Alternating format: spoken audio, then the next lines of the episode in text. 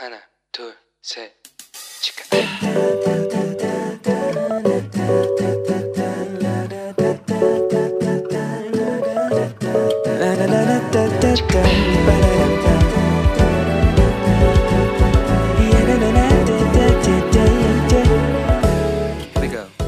Hello，你这个星期过得好吗？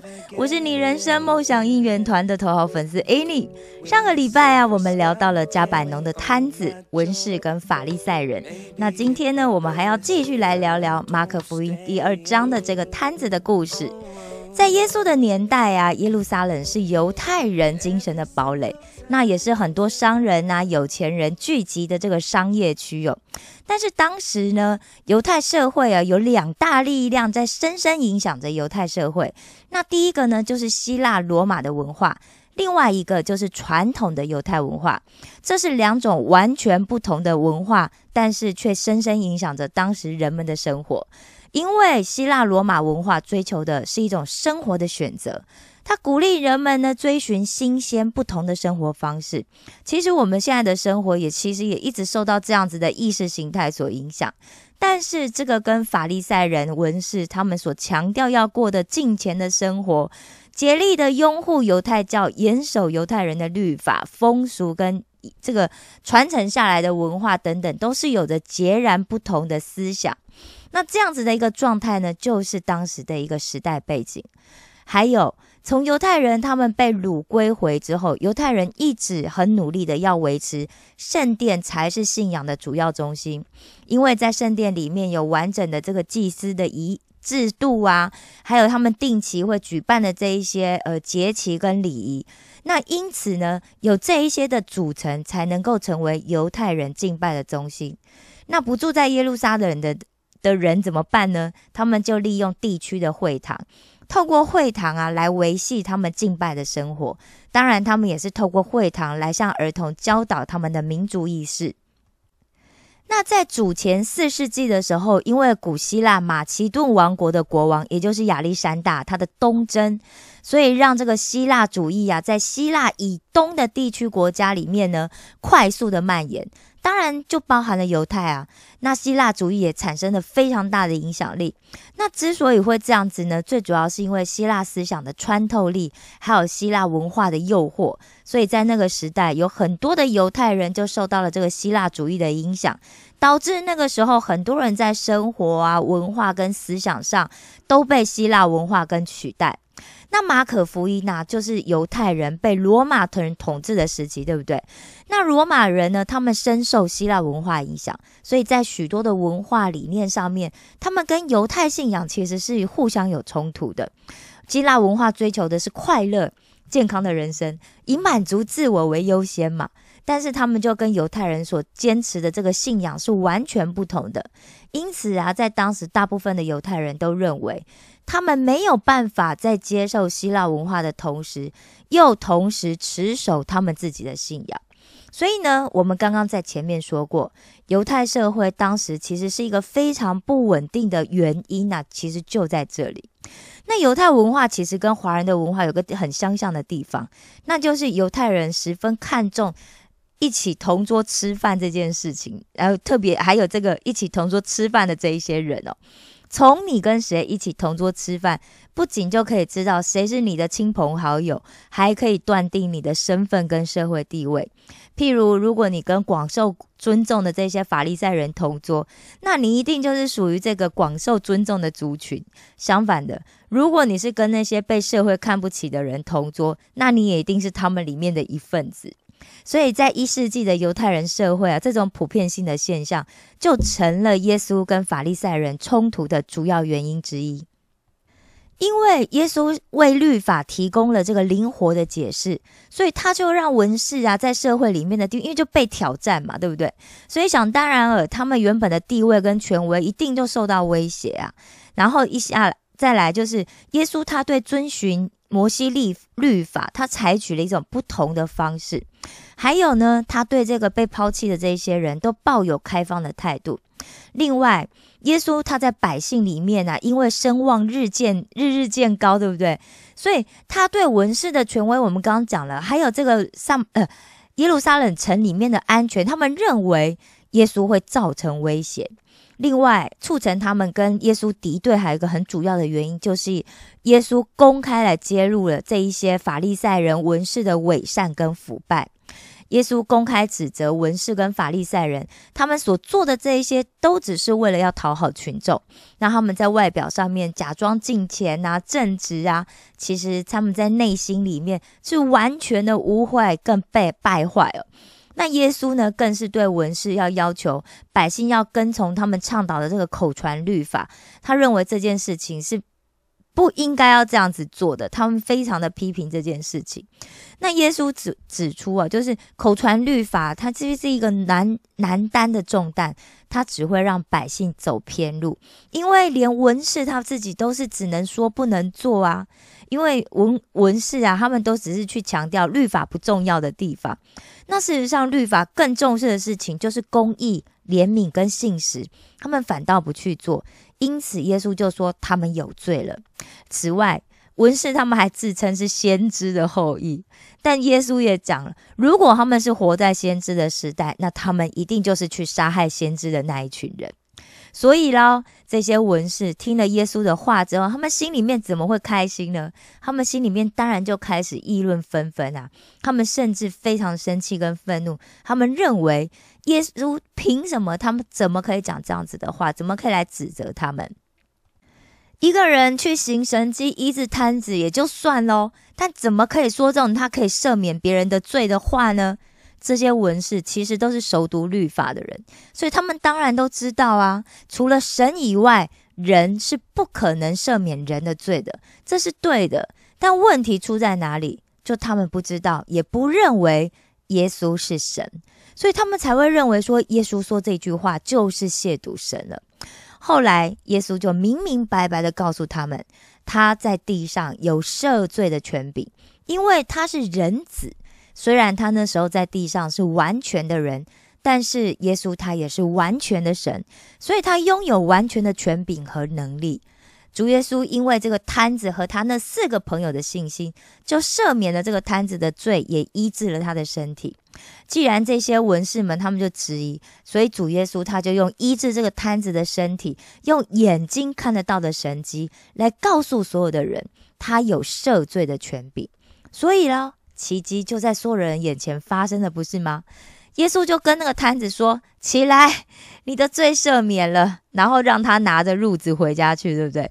所以这个摊子马上就站起来了，而且拿着他的褥子，当着众人的面，他就出去了，没有一点点的犹豫哦，没有一点点的不顺利，也没有说谁来搀扶他，对不对？也没有什么他需要练习好几个月才能行走这件事都没有。众人就看到活生生的神迹就在大家的眼前发生，所以他们都非常的惊奇，因为以前从来没有看过这样的事情发生呐。刚刚前面也说了，如果家里面有一个瘫痪的人的话，首先家人们一定会寻求各种可能的方法来治疗嘛，对不对？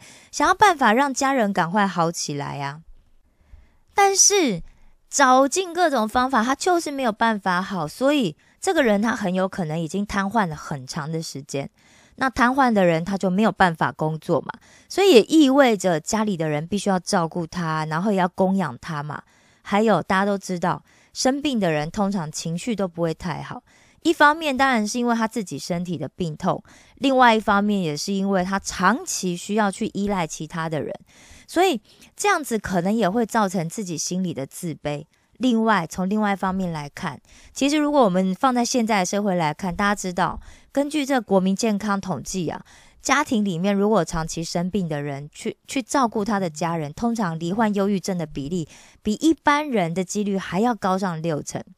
所以呢，一个人他如果瘫痪，不只是他没有办法过正常的生活，他的家人恐怕也很难有正常的生活。那大家想，这样子的人恐怕也很难结婚，对不对？那如果家人要照顾他，说不定家人也没有办法结婚，所以最终呢，这个家庭他可能就是没有办法变成像是一个正常的家庭，传宗接代，有可能一个一个都会孤独的死去。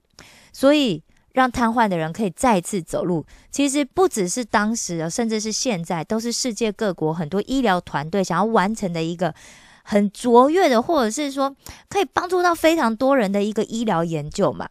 那最近呢，我也看到有这个瑞士洛桑联邦理工学院的神经科学家，他所带领的一个团队哦，哦，这个。给 Goa Cutting 这位教授，他所带领的团队，他发表了一项非常突出的一个研究报告，那就是他们开发了一种植入的界面，可以去连接大脑跟脊髓，然后透过传送这个电脉冲来刺激腿部肌肉运动的这个脊髓植入物，来帮助这个脊髓损伤的患者可以重新再走路，他可以正常一般行走。各位想想。能够正常的像正常人一样的走路，其实是一般人享受自由生活的第一要件，对吧？因为如果没有办法走路的话，那大部分的人他只能被局限在有限的空间里面生活，或者是他有可能只能躺在床上。那自由啊，我们在讲自由是什么？自由虽然是一种哲学里面的概念，它指的是可以自我支配，凭借着自我的意识去行动，但是。它也被扩大应用在我们的生命里面。那跟自由相对的文字是什么呢？对，就是奴隶。呃，主张公民宗教的法国哲学家卢梭，他曾经讲过：人生而自由，但却往往住在枷锁当中，自以为是其他一切人的主人，反而比其他一切人更是奴隶。一个瘫痪的人，很明显的，他失去的第一件事情就是行动的自由。那这个不自由，不只是外在很明显的可以看到身体的不便，他更把人的内心囚禁在枷锁里面。但是啊，我们也知道，不只是瘫痪的人会无法行动，有一些心理受到创伤的人，他可能也会失去想要行动的欲望。所以，有健全的四四肢。不一定他就可以随心所欲的行动，诶，更多时候其实我们是被囚禁在我们自己的负面情绪里面，我们自己的罪恶感里面。从现在科学的角度来看，如果我们去看医学的研究报告，有七成以上的身体疾病是因为心理的情绪而产生的。那到底是什么造成我们的心理问题呢？心理科心理学家他当然有很多不同的见解跟说法，其中有一个大家很熟悉的，那就是罪恶感。这个罪恶感一定是因为犯罪才会产生吗？犯罪的人一定会有罪恶感吗？或者是我们换个角度来问，犯罪的人知道他在犯罪吗？有一个曾经在最高法院检察署的主任检察官，他曾经写过一篇文章，里面提到有一个国中生曾经向他提出一个问题，那就是一个做错了事的人，他是不是有可能他犯法了，可是他始终不知道自己错在哪里，而且还主张说自己不知道法律有这种规定，所以他才会做出违反法律的事情。意思是说。如果他知道这种行为是违法的话，那他就不可能会去做啦。结果，这位检察官给出的答案是：就算是不知道法律，也不能免除他刑事上的责任。不过，我们讲罪恶感呢，也不一定是因为犯罪才产生的，有时候良知也会让我们在犯罪的时候。产生罪恶感，但是从信仰的角度来看，在我们犯罪之后，会让我们感到愧疚的，那是圣灵，因为这就是因为我们所犯的错而定下的罪。当然，我们也可能会因为没有犯罪而感到罪恶感。譬如说，我们对神有错误的理解的时候，假设我们当我们去想，我们想说，哇，上帝已经知道我们所有的错误。然后上帝用他的手指着我们说：“呃，你这样子做是不对的，你有罪了。”而且他说出对我们的判决的时候，我们怎么会可能没有罪恶感呢？对不对？当然啦，有的时候我们也是会感到内疚，但是我们却不知道是为什么。当我们不明白自己犯了什么罪，或者是我们不知道犯罪会给我们带来什么影响的时候，那我们会在意吗？不会。我们根本就不会去在意犯罪对我们的灵性会产生什么样的影影响。那只有当这个问题从内在浮到表面来，也就是具体的呈现在我们生活的时候，譬如说像刚刚讲的那个摊子，我们才会开始想要去寻求解决的办法。但是我们假设这个这个症这个现象反映在是我们一个身体的疾病的话，我们又面临另外一个选择。那我到底该寻求医生的帮助，还是宗教的力量呢？有些时候，我会我们会想啊，诶，我犯的这些罪又没有人知道啊，而且可能有一些罪也算不上是法律的承认、法律的责任了。那我还要承认吗？譬如说嫉妒跟说谎，大部分人的嫉妒啊是藏在心里的，而很多时候我们会认为我只是没有说实话而已啊，我又不是说谎，对不对？而且那些都是无伤大雅的事啊，啊，这样子也要算我的罪吗？或者是甚至有些人会说，我根本没有觉得我有罪恶感啊，对不对？其实我不知道你有没有这样子的内心对话。其实像我，我就经常发现我是有这样子内心对话出现的人。那让我们再回到这个摊子的故事上，这个故事的结果呢？走向了一个让所有的人都意想不到的方向，对不对？因为耶稣并没有像传说中一样，马上就奇迹似的去医治那个瘸子，他反而是先赦免了他的罪。但很显然的，这个结局并不是让所有的人都满意嘛，对不对？瘸子因为罪被赦免了，所以他拿着他的褥子走路回家，他的朋友当然也很开心。现场的这一些，我们讲观众好了，大家也觉得哇，太神奇了，对不对？我们刚刚讲很一群人非常不开心是谁？就是文士嘛。文士很不以为然嘛，他觉得你医治人就医治人，那凭什么你去赦罪？那我们刚刚也说，耶稣知不知道他们在想什么？耶稣当然知道他们在想什么，所以耶稣直截了当的指出他们心里面的那个不幸跟疑惑。耶稣前面先说你的罪得赦免了，但这些文士不相信啊，对不对？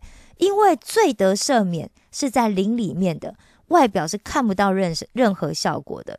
但如果那个摊子可以起来行走，那是谁都可以看得到的嘛，对不对？那当然，这些文士会觉得眼睛能看到的才是真的啊，所以耶稣才问他们哪一个容易？各位，你觉得哪一个容易呢？是？让人的罪得赦免容易，还是让一个摊子可以立刻起来走路容易呢？我相信，我不知道大家啦，但我觉得对我来说都很难啊，因为我都做不到啊，对不对？但是对耶稣来说，赦罪跟让这个摊子行走是一样容易的事情，因为他不但有赦罪的权柄，权柄他也有医治一切的能力。但是文士不这么认为啊。他们不认不相信耶稣可以赦罪嘛？而且他会觉得这个大家都看不见啊，你随便说说当然可以啊，对不对？反而是让摊子起来走是比较不容易，因为那是大家眼睛可以看见的嘛，眼见为凭嘛。所以造成这样子误解最大的原因呢，就在于我们刚刚说过了，他们不知道耶稣真正的身份是谁。耶稣想要告诉我们通往永生的路，但是我们最关心的却是希望耶稣可以解除我们肉体上的痛苦。人想要的是让自己的肉体可以轻松啊，我可以享乐啊，满足我所有的欲望啊。但耶稣想要的是拯救我们的灵魂。就像德国知名的神学家潘霍华，他曾经在他的一个讲道文里面说过一句话，他说。全能者的剑一举就击中了他的猎物。路加福音十二章二节讲，掩盖的是没有不显露出来的，隐藏的是没有不被人知道的。所以耶稣一箭就射向所有人都不敢涉及的话题，那就是所有的人都是罪人。我们目前所看到一切所有的问题，不管是身体的疾病也好，社会中的人际关系也好，国家之间的战争也好，追根究底来说，这一些都是从罪衍生出来的。而且这个问题是没有人可以解决的，除了耶稣基督。因为罪一旦入了人的心，人就从永生坠落到死亡了。罗马书七章二十四节里面讲到：“我真是苦啊！谁能救我脱离这取死的身体呢？”这个我啊，知道神的律，心中有神的灵，所以这个我才会痛苦啊。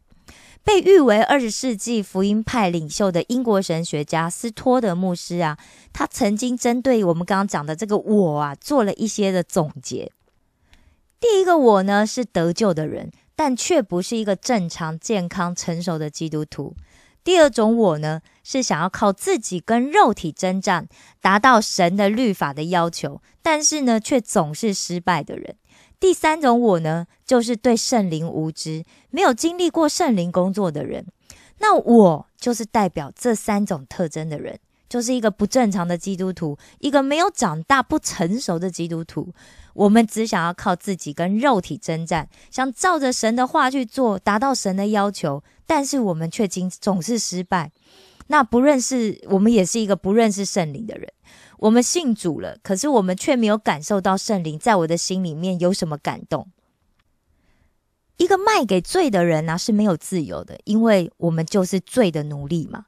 律法是属灵的，所以律法是圣洁的。它是神向我们来显明说，借着律法来让我们知罪，让我们看到我们自己的问题，同时也借着律法让我们看到我们是需要被拯救的，我们才会被引导到耶稣基督的面前。当然呢，另外有很多人会觉得说。就算在认识上帝以前，他也已经认为自己是一个好人啦，对不对？都是凭良心做事啊。但是我们认识上帝之后，我们才知道，我们的这个肉体，也就是我们的罪性里面，其实是没有良善的。很多人呢，他都想要有这个做善事的心嘛，对不对？他想大家都想要对别人好啊，想去爱别人，但是我有这个心，我却行不出来。我知道发脾气就会伤害别人，也伤害关系，但我就是控制不了我的嘴啊！他刺痛我，我也要刺回去啊！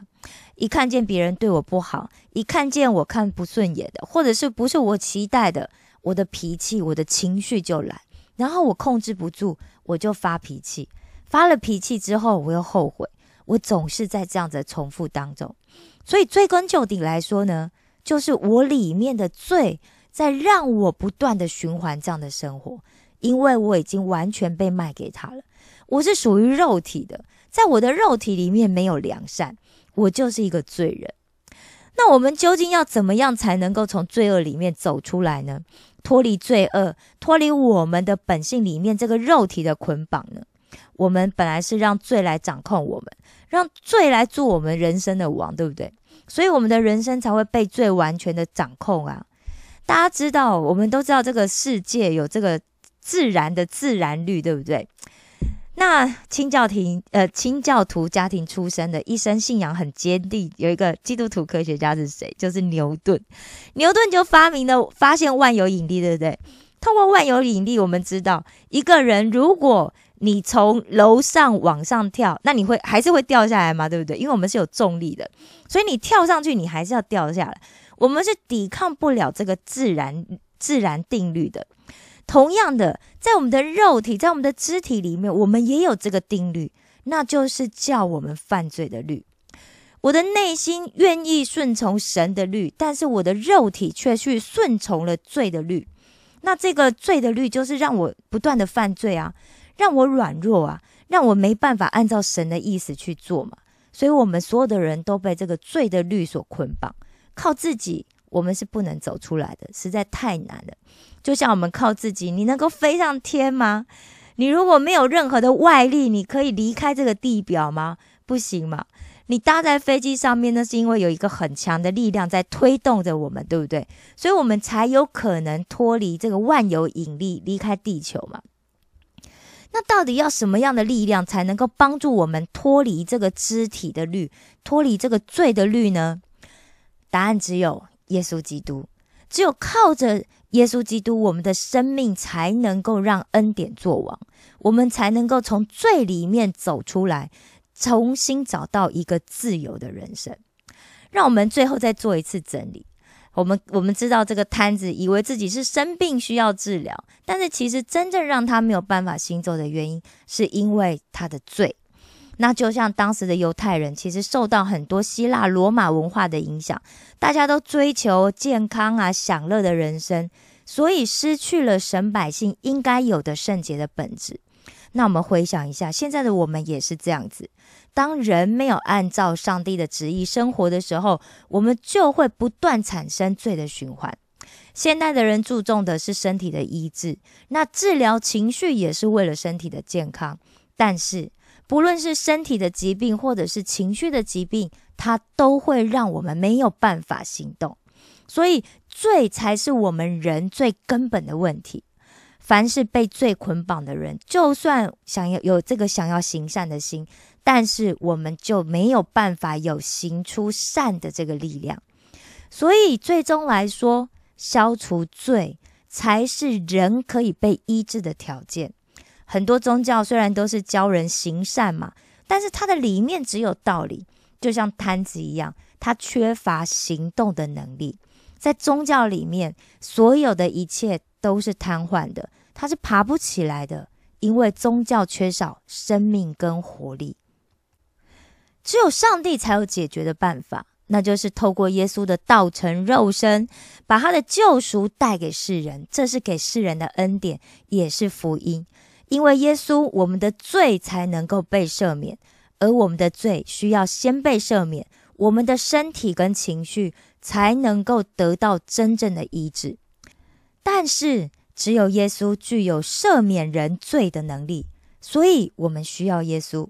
当耶稣带给我们救赎，让我们脱离了罪，我们可以成为一个新造的人之后，我们必须要对我们曾经做过的这些不讨神喜悦的事。犯过的这些罪来做悔改，而且悔改之后还要承诺不再去做，那我们的生命才有可能可以越来越蒙恩典，讨神的喜悦。好的，今天的节目就要到这里了，我爱你们，为你们感到骄傲，石头们的青春日记，我们下次见哦。